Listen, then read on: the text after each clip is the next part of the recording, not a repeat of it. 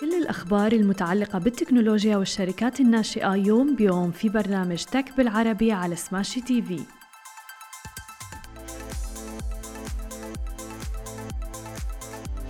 صباح الخير وأهلا وسهلا فيكم ببرنامجكم تك بالعربي. معكم أنا هالة بسام ومعنا بخلف الكواليس علي. وخلونا بداية نحكي بأهم العناوين اللي رح نحكي فيها بنشرتنا لليوم. وأكيد بدنا نحكي عن خبر إيلون ماسك اللي قرر إنه يشتري وأخيرا منصة تويتر ومنصة سناب شات اللي تطلق ميزة الرقابة الأسرية. وأيضا بدنا نحكي عن عالم الشركات الناشئة والسعودية اللي أطلقت مبادرة لدعم هذه الشركات.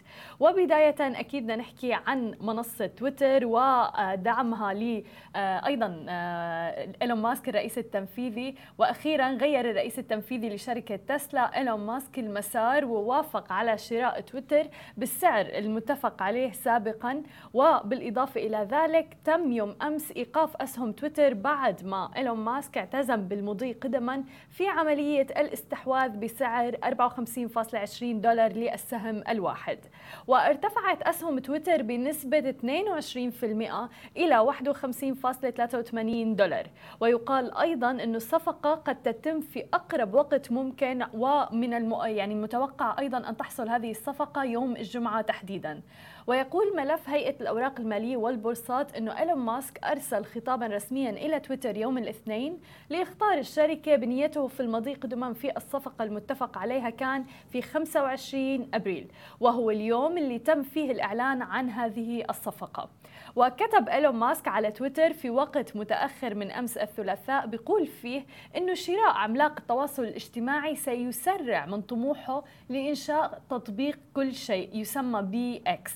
وبعد أسابيع قليلة من موافقة إيلون ماسك على هذه الصفقة وأيضا تقييم تويتر ب 44 مليار دولار سرعان ما حاول التراجع إيلون ماسك وأبلغ الشركة رسميا في يوليو بنواياه في إنهاء هذا الاتفاق. وقامت تويتر بمقاضاة إيلون ماسك طبعا لإجباره على المضي قدما في عملية الشراء. وكان من المقرر أيضا أن تبدأ المحكمة آه، تحديدا للنظر في قضية إيلون ماسك وتويتر يوم 17 أكتوبر المقبل. وكان إيلون ماسك قد أبلغ تويتر أنه ما رح يمضي قدما مثل ما ذكرنا في عملية الاستحواذ وكانت حجته أنه تعرض للتضليل بشأن حسابات البريد العشوائي أو ال bots على المنصة. ولم يخطر أيضا بتسوية مالية توصلت إليها الشركة مع أحد كبار مسؤوليها التنفيذيين.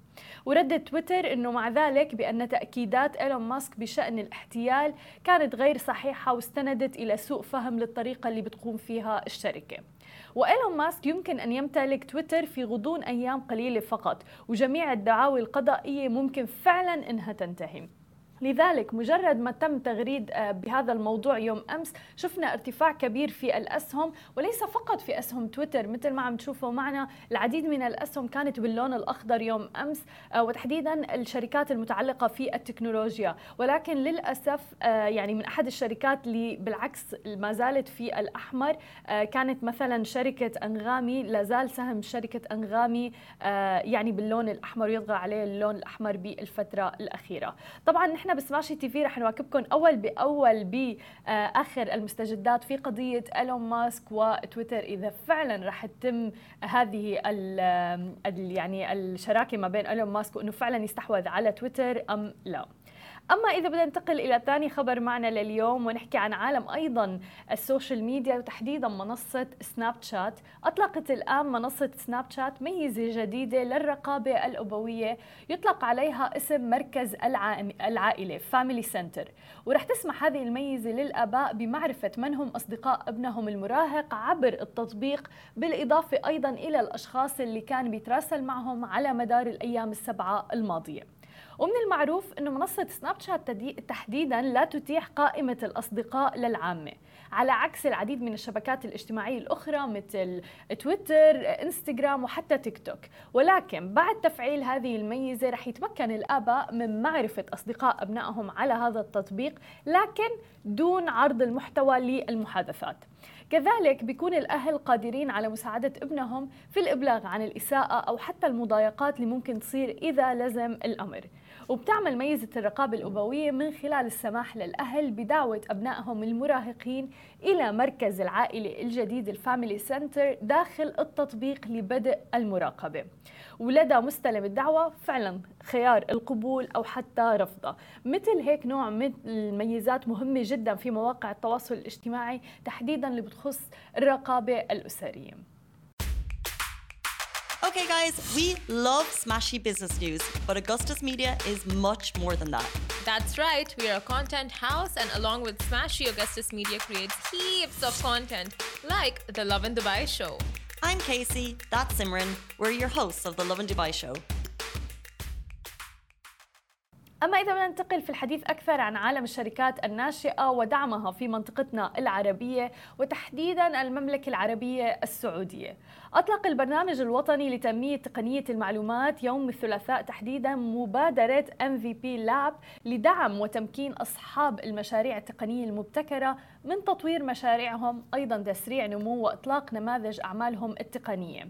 وبالإضافة إلى ذلك بتصل قيمة الحوافز والمزايا المالية اللي رح تتاح من خلال هذه المبادرة إلى نحو 200 مليون ريال سعودي على مدار الأعوام الثلاثة المقبلة. وبتستهدف المبادرة إطلاق ألف نموذج عمل أولي بهدف تحويلهم إلى شركات تقنية ناشئة من خلال توفير الدعم المالي والمعرفي والإرشادي للمستفيدين. وبتأتي هذه المبادرة نتاج لشراكة استراتيجية جمعت البرنامج الوطني لتنمية تقنية المعلومات مع عدد من الشركات والمنصات تمثلت في الكراج وأيضا الذي يعد أكبر وجهة تقنية لرواد ورائدات الأعمال في المملكة العربية السعودية. وأيضا مركز ريادة الأعمال الرقمية كود المعني بتعزيز ثقافة الريادة للأعمال الرقمية من خلال احتضان المشاريع الرقمية الريادية. بالإضافة إلى ذلك تطوير نماذج الأعمال الرقمية الرقمية الجديدة بجانب نما فينتشرز اللي هو طبعا صندوق رأس المال الجريء المختص بالاستثمار في الشركات الناشئة والشركات التقنية الناشئة في مراحلها المبكرة. أما عن آخر خبر معنا لليوم أيضا في الحديث أكثر عن عالم الشركات الناشئة وآخر الاستثمارات أعلنت الآن الشركة السعودية المتخصصة تحديدا في الموارد البشرية ZenHR عن إغلاق أولى جولاتها الاستثمارية بقيمة 37.5 مليون ريال سعودي أي ما يقارب 10 ملايين دولار أمريكي. هذا الاستثمار بقيادة صندوق رؤى للنمو وعدد من المستثمرين الآخرين أيضا. بتوفر الشركة برمجيات إدارة ال HR والموارد البشرية كخدمة SaaS وتوسعت منذ تأسيسها في عام تحديدا 2017 إلى 12 سوق في المنطقة. وبتشمل السعودية الإمارات مصر وأيضا قطر الكويت البحرين بالإضافة إلى ذلك عمان الأردن آه، العراق ولبنان واليمن وفلسطين أيضا. وأوضحت الشركة أنها سجلت نمو سنوي في عملياتها تجاوز المية في المئة وضاعفت أيضا إيراداتها ثلاث مرات على أساس ثانوي. وبالإضافة إلى ذلك بتضم الشركة 160 موظف في مكاتبها ما بين السعودية والإمارات والأردن.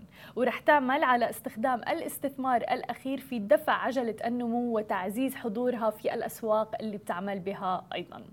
هذه كانت كل أخبارنا الصباحية لليوم. ما تنسوا تتابعونا على كل مواقع التواصل الاجتماعي الخاصة بسماشي تي في. تسمعوا البودكاست تبعنا وتنزلوا ال application. نهاركم سعيد جميعاً. مثل ما وعدناكم أخبار جديدة ومقابلات مع رواد أعمال يوميا في برنامج tech بالعربي على Smashi TV. حملوا التطبيق الآن.